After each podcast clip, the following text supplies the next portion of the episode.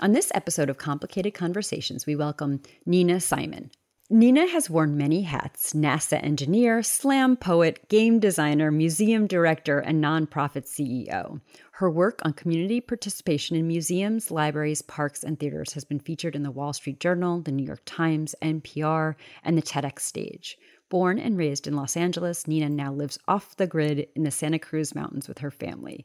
Nina's debut novel, Mother-Daughter Murder Night, is out now. What a bio. I mean, we could talk to you for hours just unpacking all that. We're going to focus on the book today, but wow. Welcome to Pop Fiction Women, Nina. Thank you. I'm so glad to be here. And I think the only thing really to know about that bio is it's a testament to the fact that I'm good at diving in with passion to things, but I'm also really good at quitting things when I'm ready for something new. Okay, if that is not the hallmark of a cardinal sign, I don't know what is. So we haven't gotten to the astrology part, but I'll explain more later. That is just cardinal sign all over it. So, but let's start with the book. So tell us about Mother-Daughter Murder Night. So Mother-Daughter Murder Night is a family drama and a murder mystery. I like to think of it as a big-hearted mystery. It's about three generations of women: a tough, feisty grandma, Lana Rubicon, her estranged single mom daughter, Beth, and her adventurous granddaughter, the teenager, Jack. And the three of them are thrust together because of a health crisis and are living in this ramshackle cottage on the side of this beautiful marine preserve called Elkhorn Slough here in the Monterey Bay, when Lana, who is convalescing unhappily in bed, discovers a mysterious, suspicious experience outside the window. 2 days later, her granddaughter Jack is leading a kayak tour and comes upon a dead body, and Lana decides that this is her new purpose: to clear her granddaughter's name and to solve this mystery and to drive her daughter bananas while doing it. Amazing. There's so much good stuff in there. All right, good. Yeah. And there are so many fantastic, complicated women, as you've just noted. We're going to talk about all three of the Rubicon women individually. But the first one we meet is Beth. She's burying a harbor seal washed up at the beach, which pretty much tells you everything you need to know about Beth right out of the gate. She's calm, stalwart, the strong, silent type. So tell us about your creation of Beth, any inspirations for her or challenges you faced when writing her character.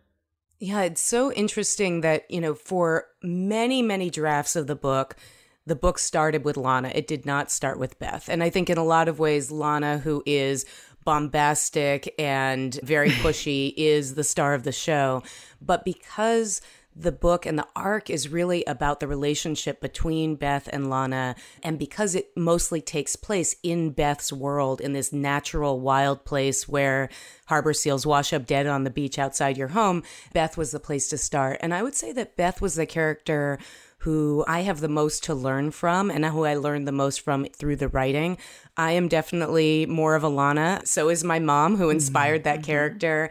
And I think that, to be honest, I have always been curious about people like Beth, who define themselves by caring for others, whose strength is in their sacrifice for others, because I have always been more of the independent, selfish type. And I think that, you know, I wrote this book for my mom while helping her through a hard health crisis. In a lot of ways, writing this book was my experience of being a Lana who was learning to love what it means to be a Beth, to be a caregiver, and to see the strength in that. And actually, of all the main characters, Beth went through the most edits because I needed to learn how to love and respect that character, because I, like Lana in the beginning, did not have much time for a woman who sacrificed her own dreams for others. And I think that it's been my journey in writing this book to really not just admire that kind of person, but really deeply love what it is to be the kind of caregiver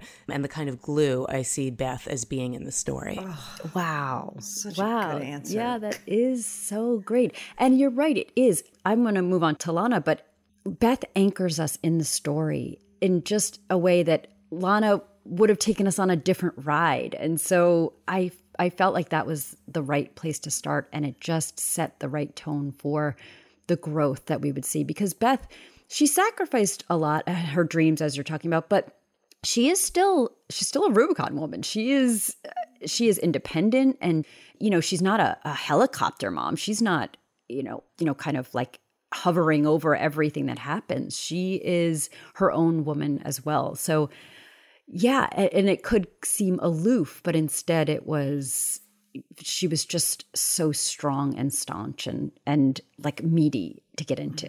I love that. Yeah, and I think in a lot of ways, these three generations of women, a lot of what I was exploring is, what does it mean to be a strong woman?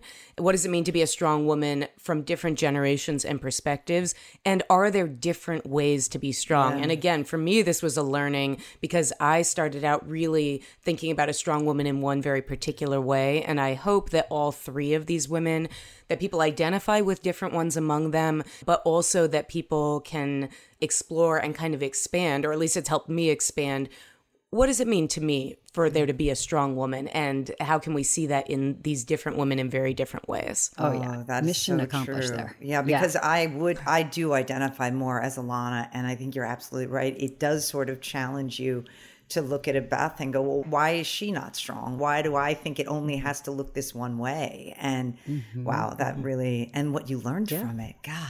I need some of that. Yes. Well, and I think so many of us who've been trained to be super independent women, or I'll just speak for myself, that I looked at interdependence and care as somewhere between embarrassing to uninteresting in my own life before. You know, both my mom and I were these very hard-charging, independent boss ladies. And when I started caregiving for her, I would have these weird days where I would be like proud that I had made a meal she would eat. And then I would be like, Nina, this doesn't matter. Like, you're not having impact on the world. You're not, you know, you're not a CEO anymore. Like, why are you proud to just make a meal? And just, I think that there is this programming in many of us to be strong in this way that's very much about independence and self-reliance, and that resists interdependence. And I think that, you know, Lana, absolutely, it's her journey to go from this place of deep suspicion of interdependence to some kind of embrace and new idea about what family love could look like. Yeah. Yeah. I mean, it is a little more traditionally masculine, Lana's way of being out in the world and independent in the world. And Beth's is more feminine in the sense of not about femininity, but about care and community and nurturing. But yet you never confuse her for someone who isn't a strong woman. So, right. I mean, bravo to that. That is fantastic. You. So, but Lana, she's the star. I mean, really, it makes sense that you sound like you drew on a little inspiration from yourself, from your mom, multiple sources, because she is like nothing I've ever seen before. This is a character that just jumped off the page to me so many times. First of all, she treats her cancer, which comes very early in the book, it's not a spoiler, as highly inconvenient. I mean, left and right, she's just cracking me up. And she never misses an opportunity to kind of pretend it's really not holding her back. I mean, the things she does in this book, including a Jimmy Choo scene that I will never forget. But I wanted to read a little bit from her right in the beginning when she's really reckoning with this. And I think you've already talked about the scene. She's looking out the window and she sees a man out there. And I want to read a little, if that's okay. She felt a sudden fierce longing to be this man, not a farmer, but someone out in the world doing something, something physical and definitive and certain, while others slept. That was the life she was meant to live, to be the doer, not the watcher. And if that doesn't kind of like sum up Lana, I don't know what is, and her struggle. And she's not, even though she's sick, she is not going to just kind of lay there and allow herself to be taken care of. Tell us about Lana, how you came up with her, what challenges you might have found in making her different from the inspiration or finding her arc. Yeah.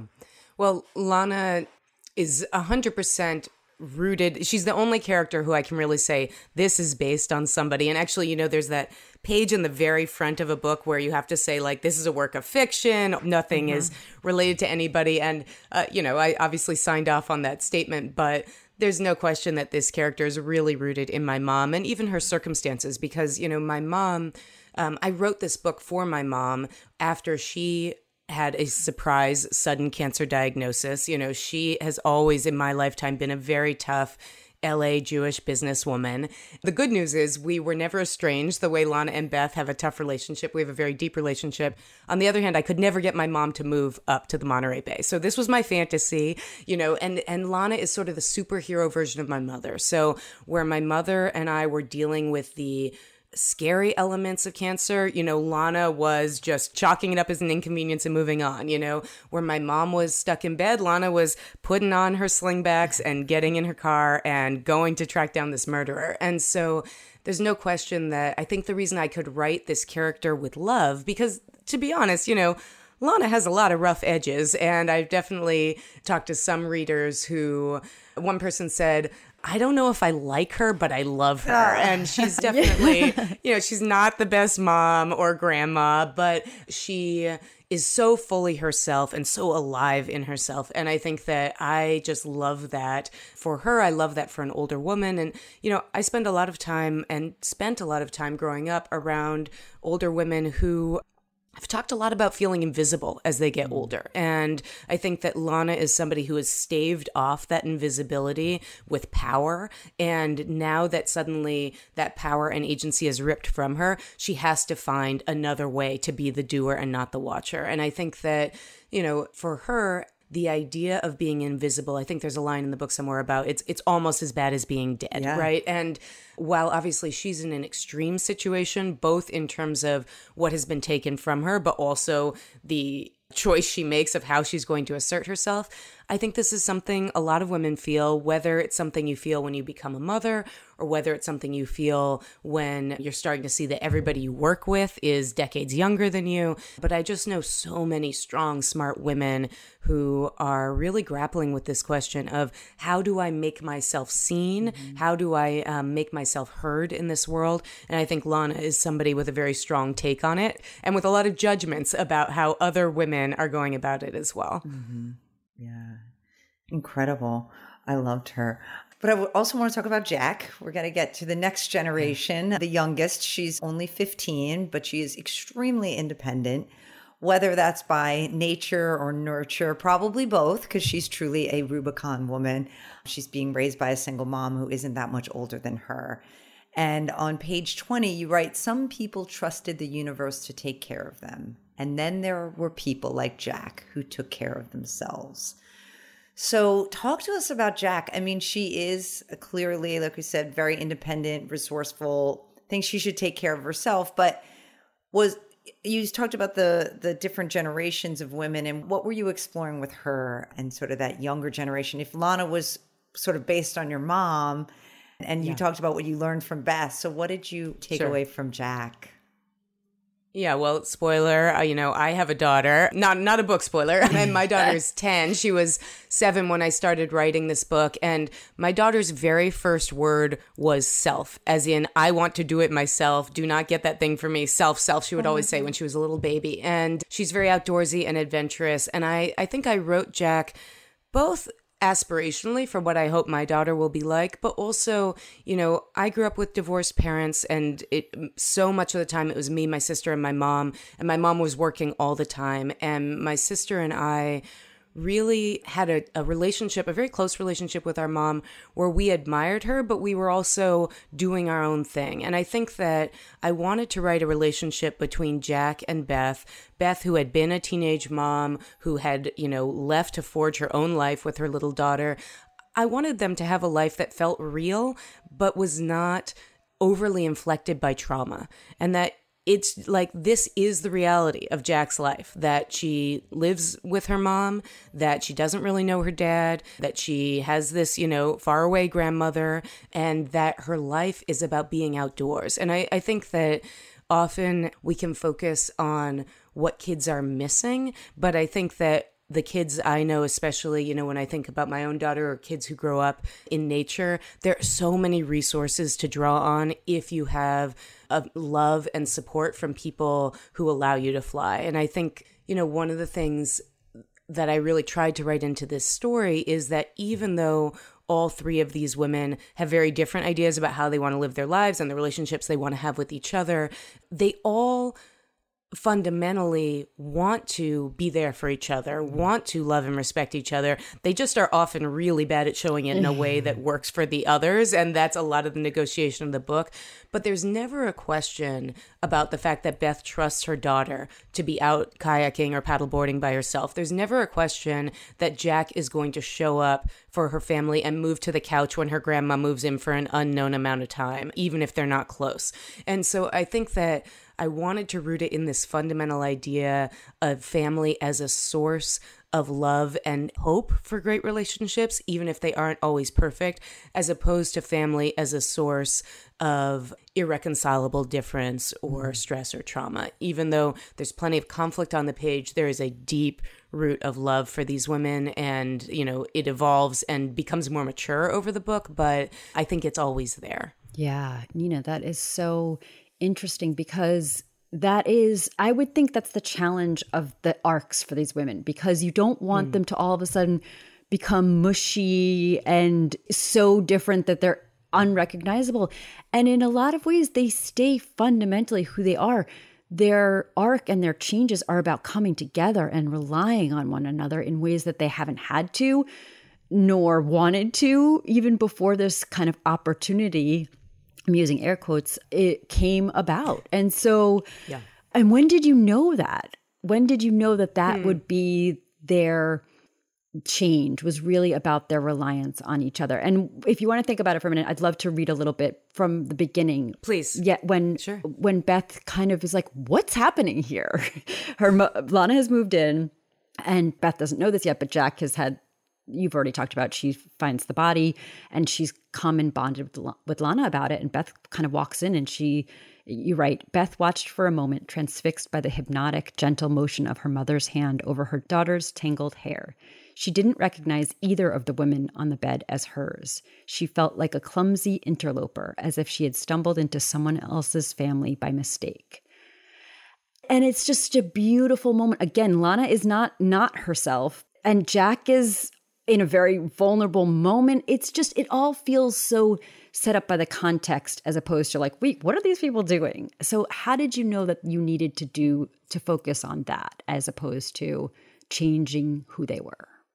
Yeah, I think I read a lot of books about groups of women where there is an alpha leader and some followers. And I think that what I was curious to do, and what feels more true maybe to my family, my mom, my sister and I, but also I've always been a jock and I've always been on teams playing sports with women. It's like, what does it look like when you have a group of women where they are all alphas in their own way? And I think that the conflicts that come up are different, because it's not about everybody looking to the star and revolving around that person. It's about everybody negotiating, how can we each be fully ourselves and be together without wanting to strangle each other? And I think that many of my strongest female relationships, whether they be friends or whether they be with my sister and my mom, it's a lot more like that dynamic than it is like a, you know, one alpha and follower dynamic. So I think I was curious about that. And I wanted all three of these women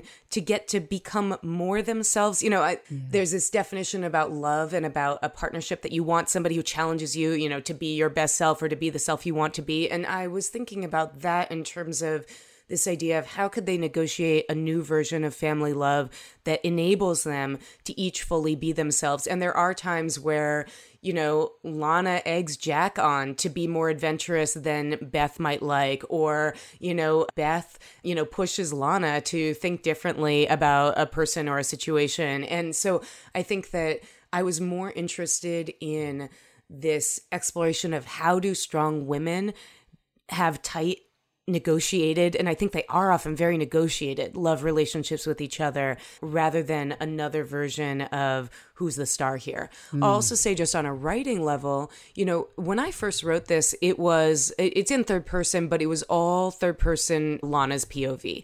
And I ended up shifting it pretty early to multi-POV, but then my editor, William Morrow, even pushed me more into really making sure that Beth, Lana, and Jack each have their own rich story, even if Lana is still the star of the show. And I think there were two reasons that happened. One is very practical, which is if you're going to have a murder mystery with amateur detectives, the amateur detective, unlike a cop, cannot go everywhere and cannot investigate everything. So I sort of needed more characters to be able to look into this. But I also realized that seeing things only from Lana's, frankly, very judgmental gaze was not going to yield the kind of richness of relationship growth and development of each of these characters that I could explore if I really could sink into each of the three of them. And again, you know, Beth was the one I had to write draft after draft to kind of get into this question about who is this person and what is her root of strength and power? What is she willing, you know, to forgive, but she's not a pushover, you know, how does she express herself? And so no question, Lana and Jack were much easier for me to write, but I loved learning from Beth as I wrote more about her. Yeah. So it sounds like that dynamic, though, is something that's very natural to you. And for me, it would be, I would have, it's like going to space. I have no sisters. My mother and I are close, but it's, and I didn't do team sports really. I mean, I was so that's just so, I'm like, wow, that's fascinating. How do you do that? You're like, well, it's my life. I get it. I get that dynamic. Oh, that's so interesting. Yeah. You know, when my mom got sick at the time, she, my sister and I were all CEOs, and my mom actually called us. And she was having problems speaking because of these tumors in her brain. And she was telling us that she needed to have brain surgery, but that she didn't want us to come because we had our own lives and work and we shouldn't come. And, you know, we each got off the phone. We called each other, my sister and I, and we were just like, we're going. You know, like, what are we talking? You know, this is bananas. And so, yeah, there's no question that that is the world I grew up in and that I live in and that I just love. And I think especially with team sports, and I hope eventually I've been doing some writing on projects that are rooted in women's sports, because I think there's something so interesting about women being really competitive together in a way that is not against, but with each other. And it's just something that has been like a deep source of pleasure and joy and growth in my life. Yeah. I'm so glad you said that, because I don't have the sisters either like Corinne, but I do have the deep love of sports and competition with women, not against them. And I saw a post you did about like your journey with like volleyball and how you were exploring partnership in that context. And I was like, yes, I mean, I'm a big tennis player, but it doubles. And I have this partner that I've played with forever. And I feel that way. I feel like it's a partnership different than like the partnership I have with Corinne, which this is another example of that though, too. Yes. And I love that you're going to explore that in something else, because I feel like that I get, you know, that way in for me, definitely. Yeah. Especially, and I know from having listened to you guys, I mean, women who are going out and kicking butt and making waves, I think there's often a story that we can only do that at the detriment of other women, or, you know, that there is this whole story, this, you know, the Star is Born kind of classic story about get out of my way kind of thing. And that just hasn't been my experience. And that's not the way that I connect with other women. And, you know, and even a character like the detective in this book, Teresa Ramirez, you know, the push-pull about what it means to be able to stand on your own 2 feet and to negotiate your relationship with other strong women. You know, she's obviously not in the Rubicon family, but she ends up sort of against her will working with Lana on this, you know, on this murder mystery. And yeah, exactly. And they really have to negotiate what their relationship is going to be. And also looking at the kind of power structure elements of, you know, a cop and an amateur, an older woman and a younger woman, a white, you know, Jewish woman and a Latina woman. And I had a lot of fun playing with those power dynamics in that negotiated relationship as well. Yeah. Well, you're getting to my next thing with this sort of larger cast of characters. We've been focused on the three Rubicon women, but I mean, you've got the bad guys and just sort of, like I said, this whole cast that are invested in this land and could be implicated in this murder. So tell us about kind of your creating of the larger community here, the good and the bad. Yeah, I had so much fun writing secondary characters. I mean, I think, you know, it's sort of a toss-up for me of like, if I could only write Lana or if I could only write Paul, you know, like who is this kayak shack owner who is like very dopey and ridiculous. I just have such deep love for it. And one of the things, you know, as a debut novelist, I was learning so much about writing as I went along. And one of the things that I found I really loved playing with is how quickly can you introduce a secondary character without them just being a flat stereotype? And how do you, really populate a world with people who feel different from each other, but also feel quite real? And so I had a lot of fun playing with what that cast would look like. I had a lot of fun with the idea that the Rubicons are on one side of this wetlands, this slough, and on the other side is this ranch that becomes the source of conflict as many stakeholders are vying to control the ranch and its future, and looking at the parallelism of the Rubicon family on one side of the slough and the Rhodes family that owns this ranch on the other, and, what it means when you have families that look great on the surface, but maybe are not so great underneath, or vice versa. I won't say which family is which, I had a lot of fun playing with that. I think that, again, because it was my first novel, I wanted to set it somewhere I know well, but not right where I grocery shop, especially in a smaller community. And so Elkhorn Slough is just 30 minutes down the road from me. And a lot of the research for this book, a lot of the secondary characters came from conversations I had with people in this area. So, for example, there's a woman I play volleyball with who owns a kayak shop, and she taught me so much about what the kayak touring business looks like. And, I have a friend who's a wildlife biologist I was telling about the book, and I was telling him about this ranch where this mystery takes place. And he said, "Oh, do you know Wally?" I was like, "Who's Wally?" He's like, "Wally's the rancher who owns that property." I'm like, no, I made up this ranch for the book. He's like, "No, there's a ranch right where you're talking about. Do you want me to?" And he calls him right there. And 2 weeks later, I'm on horseback with Wally, going around this ranch. And he was so helpful. He taught me so much about the birds and the plants. Of course, the rancher in my story is this, Hal Rhodes is this very kind of upright, almost regal, old school rancher, whereas Wally is this Willie Nelson style, very hippie-ish. And, he helped me so much with the book. And eventually I had to break it to him that the character who was not at all based on him, but who happens to own this imaginary ranch, does not do as well as my friend Wally is doing. And so there was this funny element of, besides Lana, really saying to myself, I'm not basing any of these characters on people I know, but I'm rooting it in this community I know so well. And also, having worked in nonprofits, looking at the contradictions I know so well about working with wealthy donors, about this idea of, are do-gooders always on the side of angels? And so I loved playing with some of those things in these characters.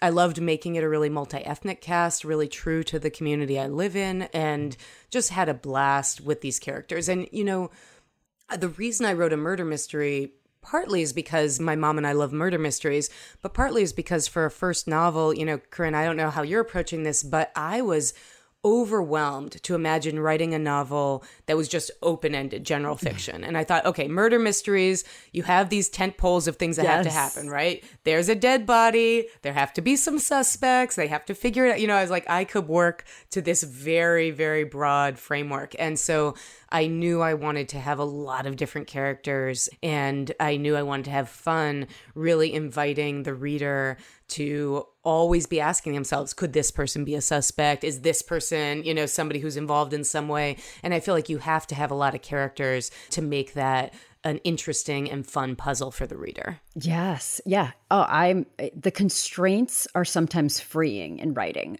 I even ended up doing, my book is set over 72 hours. The more constraints that sometimes the deeper you can get into certain things. So I'm with you on that. I love that. But you're bringing me perfectly to my next question, which is, there's a scene when they're kind of all sitting around and trying to watch Columbo, and everyone's got their input as to whether he's a dope or a genius, or is that his genius. And this book felt a little like a throwback to, I didn't watch Columbo, but I was thinking Beverly Hills Cop. It's because these relationships are really what you're tuning in for. But then there's also there's bad guys and they're doing bad things. And who is it? And does it look like this person, or is it really this person? And what's going on here? So I love the kind of the genre feeling of this book, that's not your typical murder mystery. But I also want to talk about the title, which is right in that scene where they're eating popcorn and watching Columbo. And Beth thinks back of that moment or that time before Lana was who she is, and it was kind of simpler then. And they would melt cheese on bialys and watch Columbo in her mom's bed, and they called it Mother-Daughter Murder Night. We used to call it. It was our little ritual, she says. So I wanted to talk about, like, I mean, I feel like we already have, but this tentpole of these, it's so much about these relationships, but we are trying to figure out what's happening here. And I don't, like, really, we could maybe move on to the next question, but it's to just sum up what you've been already talking about, which is that you have a lot going on and you manage to go as deep as you do wide. And that's impressive. Very impressive. Well, thank you. And I think that, you know, for me, the mysteries I've always loved to read, that my mom and I have always read, have been more of the traditional mystery style. And I think also, you know, I didn't write this book initially thinking it was going to be published. I wrote it so that my mom and I could have something to focus on during her illness. And so I really wrote it to be a comforting escape for us. And I think that also a lot of people, you know, maybe it wasn't cancer, but I think a lot of people during the pandemic, our reading appetites shifted. You know,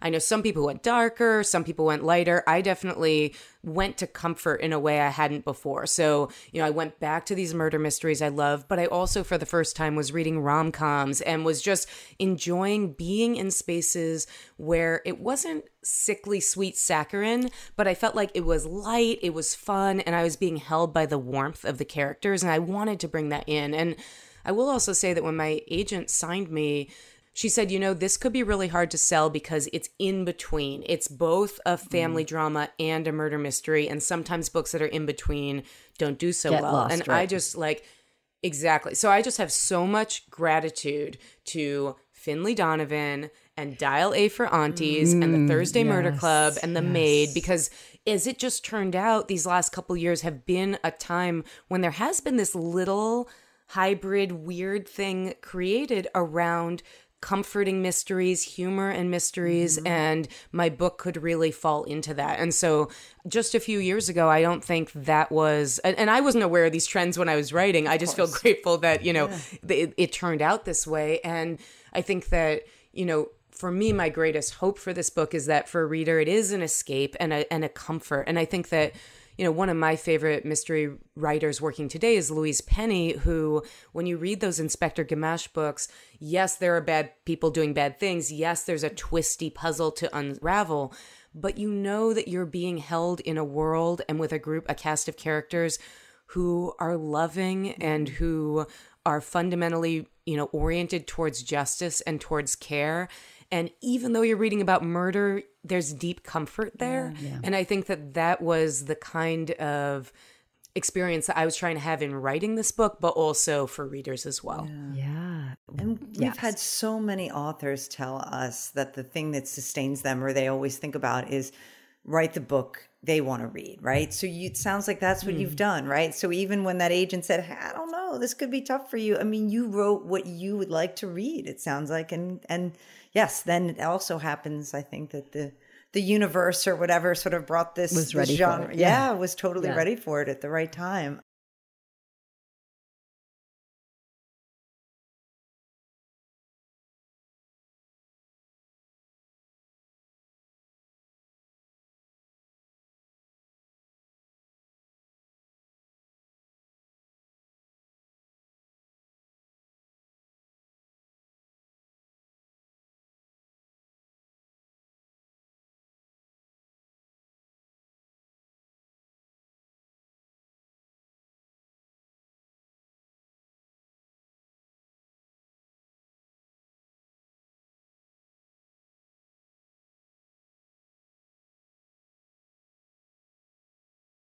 So now you've written this and you are, as you said, a debut novelist who has to get it out into the world. And I listened to your TEDx talk about the art of relevance, which you gave when you were the executive director of the Santa Cruz Museum of Art and History.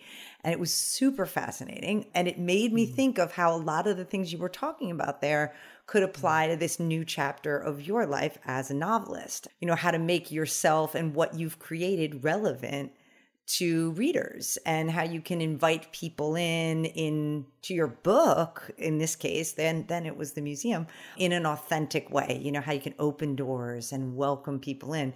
But I also saw an Instagram post where you were talking about how you're trying to engage in this authentic way, but you also do have to do this very, you know, very typical marketing, promotion, sort of salesy aspect. Sell the book. Yeah, that is right. Required really now as an author. Yeah. So there's a little contradiction there. And I know you said it was like, it feels a bit like squeezing into a new pair of shoes, right? Like this, now I have to use my social media in a different way. And so there is this balance. You want to be relevant. You want to invite people in and you want people to read it, but you also want to do it in a way, it seems, that feels natural to you and maybe not too salesy. So like, how are you striking that balance? I know you're sort of right in the beginning of the process, but it's tough.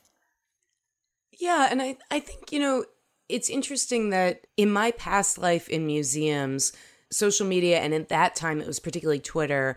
And, you know, I ran a blog for years that was the source of a lot of my career growth.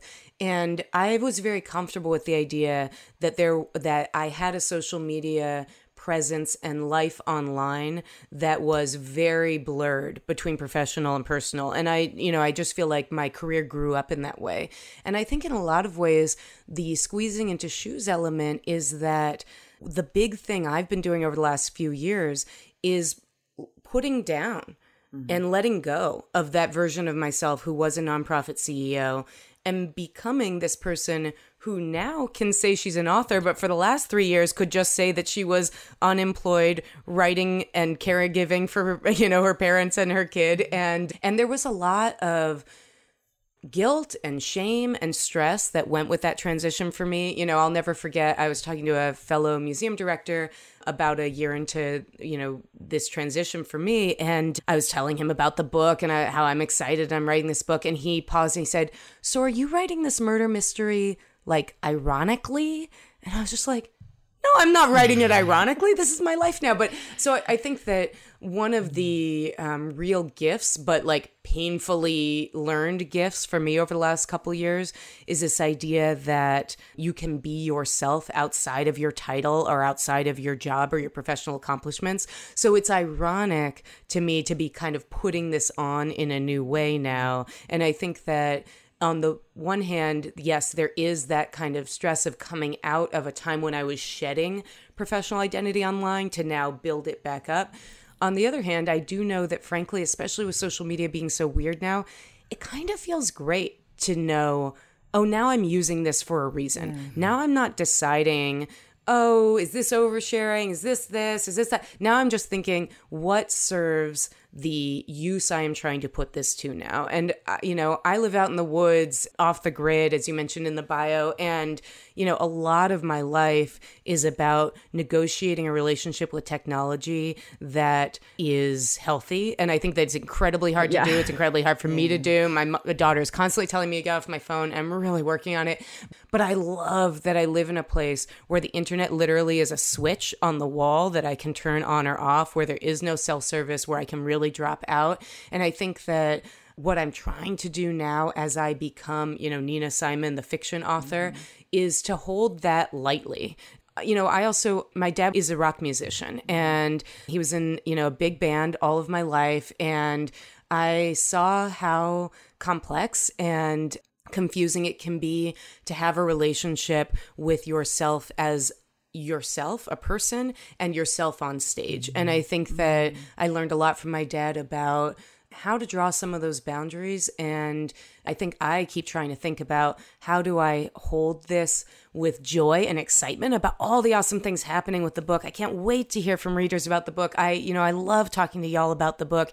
And then I'm going to close my laptop and be back here in these redwood trees and go feed the chickens and, you know, do the other kind of life that I have. And I think that, you know, we moved here 16 years ago, and at the time it felt very radical. I'd always been a city person and, you know, I had no idea if this was going to work for me or not. But I feel like with how pervasive technology is these days, I can't even imagine how lost I would feel in the online world if I didn't live in the woods. Like, I feel like I need that distance to be able to engage in a way that feels authentic and feels wholehearted and not feel like, oh my God, this is swallowing me whole. Yeah. And so kudos to y'all for figuring that out, because like I get nervous about, I think what I'm nervous about is not about the salesy part.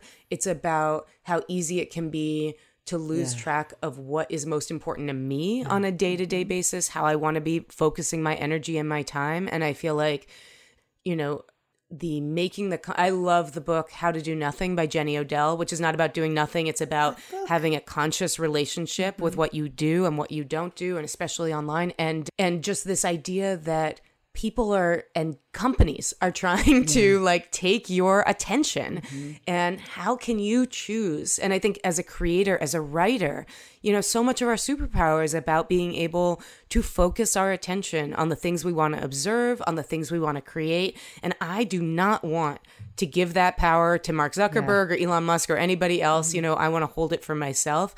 And so I'm trying to negotiate that relationship. Yeah. And the place you live helps you. That context gives you that space to do that. For me, I'm just always like, if I pile my plate so full that I don't have the time to scroll, right? I mean, at least I get to choose in that way. You know, I'm not someone who falls prey to the busy. I mean, maybe compared to someone else, but I'm busy, but I never feel like I'm too busy. I've never once said I'm too busy to do something I want to do. Never. Because I do the things I want to do, and I do a lot of them, and I don't spend a lot of time doing things that are caught by somebody else's attention. And that is, it's you know, setting those priorities is not easy, but for me, it's a replacement thing. Like, just know what you want to do, and then you'll be less likely to fall into what, just because you have a moment to like lose an hour scrolling. Maybe. Well, and that's such a good point that I actually feel like it's easiest to do this probably on the extremes, because you're right. When I was, you know, working 12-hour days and had a baby at home, there was no question I was not going to get consumed by those things. And now I'm on the opposite side where, you know, I used to love having every 15 minutes scheduled. Like when I was CEO, I just loved going. Now I feel like my greatest joy is a day with nothing on the calendar, where I know I'm going to get into deep writing for a couple hours. Then I'm going to go, you know, for a long run. I'm going to, you know, and it affords a different kind of creative space, which I feel like is so critical for me. But you're right that it requires a different kind of discipline, because there's no question that there are many days for him where I could, and I have lost it. And sometimes I call it book research, but sometimes that is very questionable when all I've done is binge watch some show that I think maybe spuriously might connect with the story I'm trying to write. Yes. Oh my gosh. Yes. Well, but I will say, I think that's a fully scheduled day. Sometimes a fully scheduled day for me is do nothing and go for a walk, go for an ocean swim at night. Like, we were just in LA. Yes. And so that was sometimes like, that's my whole day. That's what I have to accomplish. And so then I feel accomplished when I do that nothingness. But I know, it is but this book, I have this book, How to Do Nothing. I talked about it. Remember, Corinne, I talked about it on a Friday preview, and you were like, I would never buy that book simply because of the title. That sounds horrible to me. Because you're like, have you read it? No, it's sitting here, but now this is what happens. Oh my God. Me. Oh, it's so good. But I'm so glad, it's so because good. This is a sign from the universe to me. When I have things that sit there, and then for whatever, I know why I bought it. I remember what the first impetus was, but for whatever reason that didn't get me to open it. But now the second time with you saying it, now I'm like, oh, that's going to the top of the pile now. Yeah, I believe that. Yeah. Well, and I'm so glad to hear that. And the title's a little misleading. It is a great title, and you know, it's a book by an artist about how she chooses where to put her attention, and it's much more lyrical. It's not a prescriptive business self-helpy book at all, and I just love it. I actually, there were a couple years when I was deprogramming from like CEO life, I had it next to my bed, and you know, I would just sort of like open it at random sometimes if I was feeling stressed out, and now it gets to live on a shelf like a normal book with a normal person. But there was definitely a long deprogramming period for me, and that book was really helpful. Oh, nice. Coming from Big Law, my deprogramming was Twyla Tharp's The Creative Habit. That was I know exactly what you're talking about, and I'm like, what am I doing? Like, I need to open this book and remind myself, what am I doing? Yeah. And I think that people don't often talk about, you know, we look at these leaps, and I'm somebody who's made a lot of career leaps, and we sort of just focus on the new and the next. And there is a ton of what am I doing in the transition? Yeah. And I think especially for something like writing a book where while you're writing it, like, at least for me, I was constantly flipping between feelings like, I am God, I'm creating a universe, and feelings like, what the heck am I doing? This is so embarrassing. Yes, what am I doing? And you don't get any external feedback or input for a long time. And then once you get it, you know, it can go your way or it cannot. I feel so blessed and lucky that, you know, the publication journey for this book has been what it is. But I also feel like, you know, for me, what got me into actually choosing to write the book was when my mom was sick, I picked up Bird by Bird, but I also, which is a very well-known, great writing book by Anne Lamott, but I also picked up Elizabeth Gilbert. She had this book called Big Magic, and with it was this accompanying podcast. I actually didn't read the book till much later, but there was this podcast called Magic Lessons, where she would have call-ins from people who wanted to do something creative. They wanted to write a story. They wanted to do stand-up comedy. And she would kind of coach them and tell them they had to go do it. And then she would follow up with them a few months later about what had happened for them. And I would just, you know, I was taking my mom to the hospital and all this stuff. And the only time away I had was going for these long runs in the Topanga Hills. And I would just listen to Elizabeth Gilbert, like, coach people on, like, you gotta do it. Go get in your van and go do that gig or go write that thing. And I was like, you know what?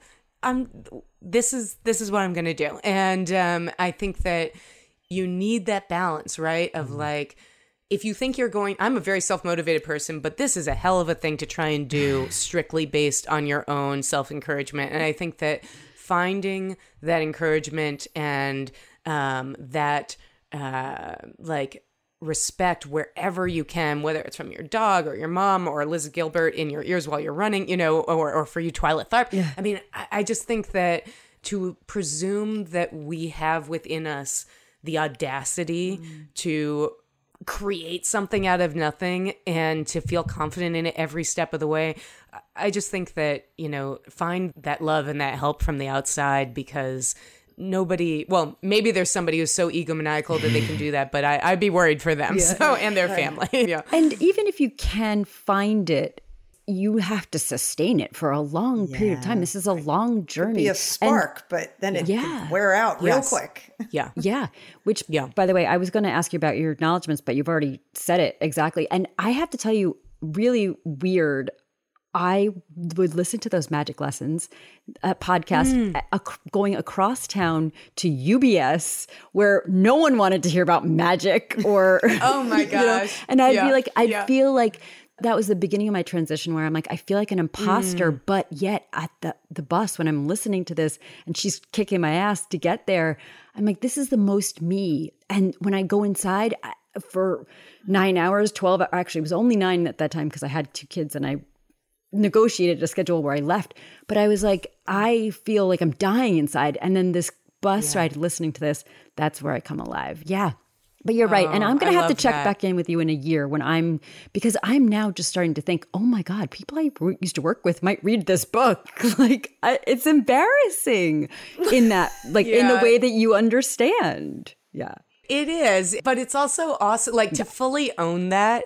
And that's, you know, where I need to get to somebody who was like, you should send a book to that guy who said, are you doing this ironically? You know, and I love that image of you on the bus. Yeah. I mean, in the acknowledgments, you know, I talk about my mom and this experience. And, you know, I always joke that my mom is like the best and worst beta reader because, you know, she was the alpha reader, right? Every chapter I read, I would show it to her first. And her only perspectives were about, you know, what people were wearing, whether Lana was coming off as a B word or not, because she's very protective of Lana.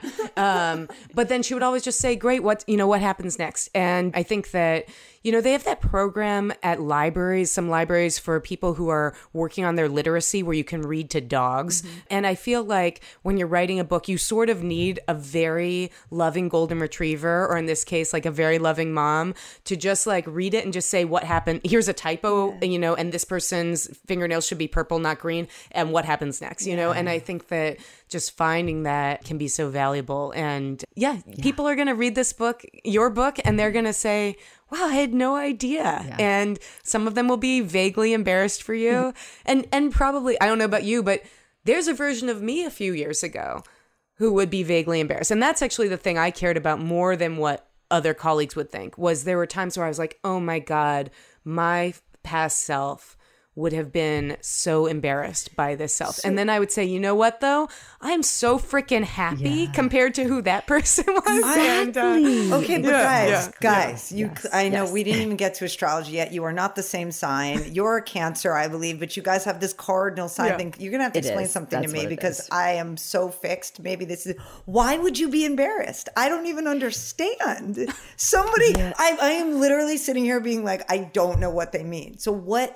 What's the embarrassing? You wrote a book. What's the embarrassment? I'm so curious. I'm like, I'll let Nina, if you know. But Kate, it's funny because we just recorded a series of episodes talking about going from lawyer to writer. And Kate, where you say, and I was just listening because I was editing them, and you were like, it wouldn't even occur to me to stop doing something I was already doing. I think that's probably the source of it. But for a cardinal sign, so... Nina, a cardinal sign is, there are three types of signs, a cardinal sign, a fixed sign, an immutable sign. Cardinal signs are the ones that start like a season, spring, summer. They're the ones that start. The fixed is the middle of it. And then the third is the ending, the mutable sign that kind of knows how to wrap things up. Cardinal signs know how to start things. They dive right in. They have no fear of it. And then, like you're saying, this lesson that also a fixed sign needs to learn is to quit. When it's not working anymore. We don't like to quit.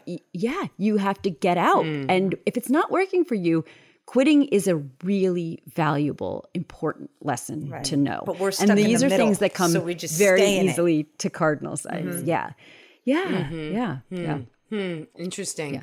Yeah, I think the embarrassment is about the fact that, you know, and I'm just learning this terminology, so I'm probably butchering it, but I think that at least in the American business, and in my case, nonprofit world, the fundamental value is on the fixed, is on the, you're building accomplishments, you're building a career that is bricks, you know, in a wall, you have a coherent bio that, you know, is linear. And I think that for those of us who, you know, in my case are like joyful quitters and polymaths who love to try different things, it is seen as flighty. It is seen as unserious.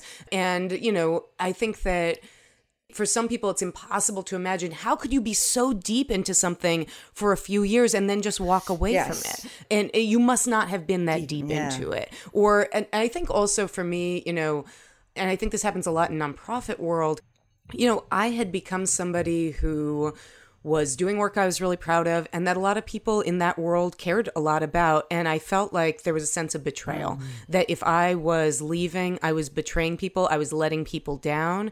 And I think that that was something I had to unlearn, was frankly a self-centeredness about the idea that I was so important, that that was legitimate. And I think that a lot of times people who work in nonprofits and in activism, we give ourselves over to the cause. And there is a sense that I should be willing to make sacrifices for this cause. And for me to pursue my own happiness or even my own curiosity about something else is somewhere between an embarrassment, selfish, a betrayal. And I think I had to work through a lot of those feelings. I think also, if you've been in the professional world, I don't know if this is true for you, Corinne, but there is this sense to which creative, like taking time to do something creative. And, you know, I was a museum director. I worked with artists all the time.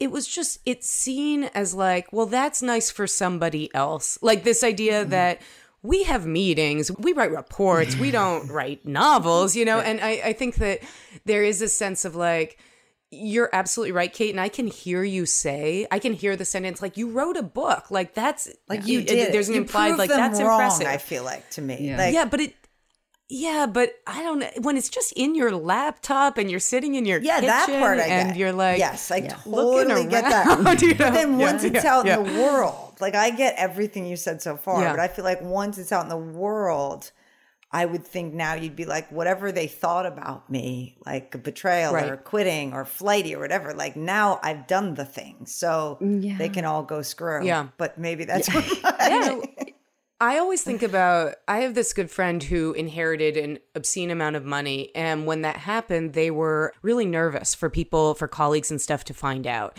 And then, you know, they said to me, you know, I've realized that the people who are close to me, because they were nervous that people would think it changed them or all these kinds of things.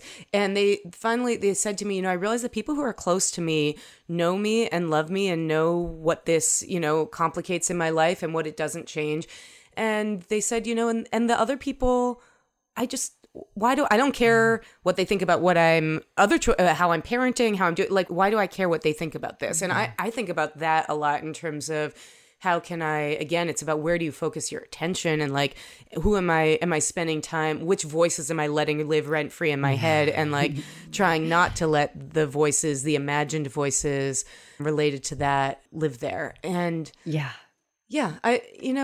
I guess also, this sounds so silly, you know, the book's about to come out. It's come out by the time we're talking, but I still can't, there's still a very small part of me, even though I like physically have some books now, that's kind of like, is this really going to happen? Like, it just feels too much like a weird dream that other people indulged me in. So I think there's also this unreality to it. And I've actually talked to other writer friends, it makes me feel less crazy, who, you know, they signed with an agent and they're always afraid their agent's going to drop them. And I 100% felt that, you know, or like once I had my deal with my publisher, I kept feeling like they were going to drop, like, it wasn't like, I'm not insecure. I'm a very confident person, but it just doesn't feel like this should be allowed to happen to people. I don't know. I am with you on all of that. Yeah. I mean, I second all of, you've just given me so many words to describe that feeling. And I find that this time, so I'm about to hand in my last developmental edit. So it's going to move on to copy edits. And now I'm like, this is going to be a real book. Other people are going to read these words, not just some words, these words. And I feel like this is the part of the journey when I'm inviting those voices into my head. Some of them are started with like writers I really admire and have become friendly with. I'm like, they're going to be embarrassed by my book because it's not up to their standards or whatever. And now I'm starting to invite in other people I've worked with, and they're going to be embarrassed because they didn't know I had all these weird ideas in my head. And yeah, so all of those things, I think it's just part of that, the journey to getting there. The unreal part is definitely a thing. I can see that 100%. And also the opposite of nonprofit, I was very capitalistic industry. And so it was about building wealth, creating wealth, and to jump off and to go into an industry that pays notoriously very, very little. And it just seems like the antithesis of what I was doing for the first part of my career, which is right, because I didn't like what I was doing. It felt soul-sucking and terrible.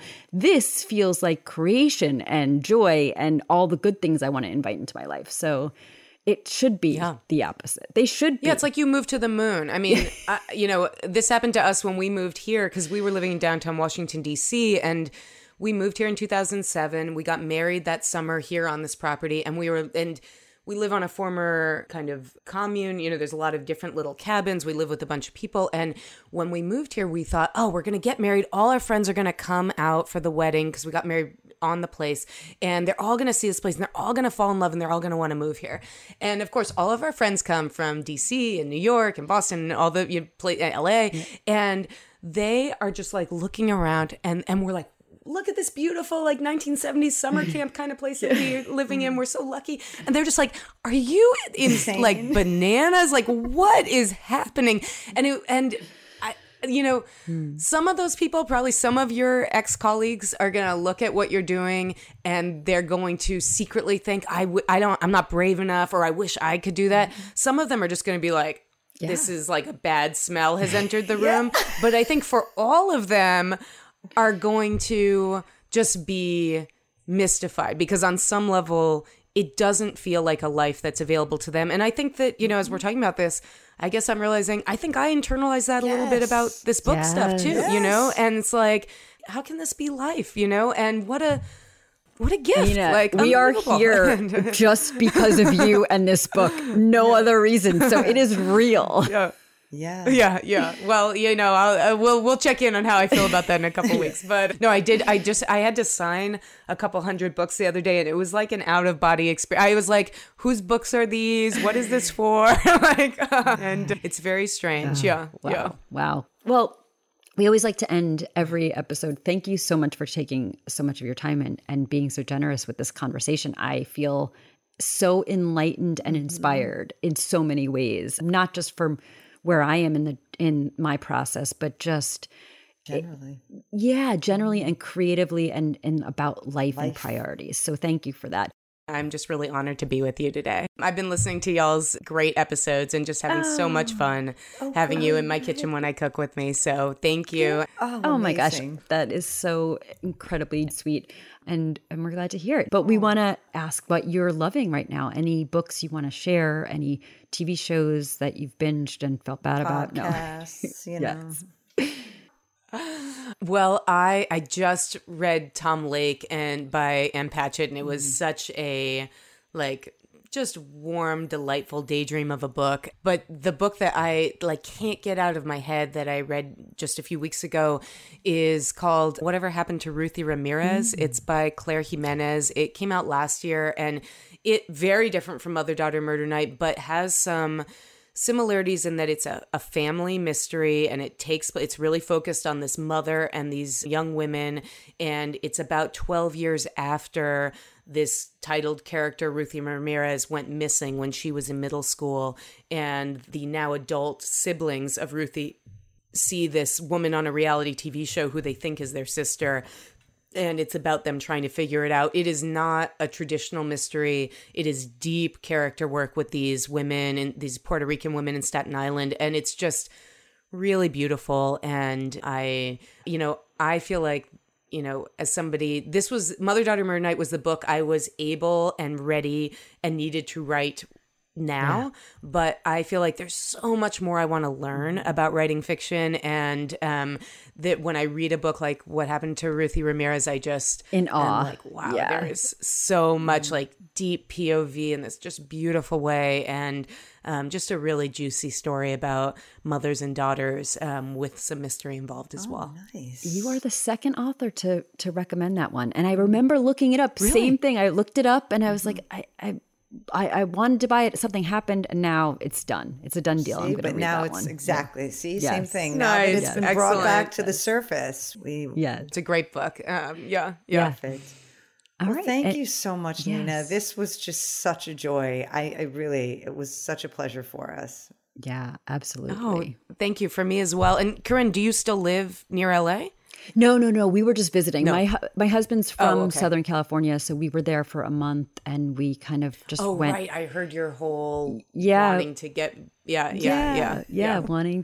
we went kind of off the grid as much as you can in LA, but for us, it was off the grid of our lives, and so it was a whole different experience. And to go somewhere for a month is great. It's such a magical thing. And I grew up in LA, and I feel like LA is a great place to be from.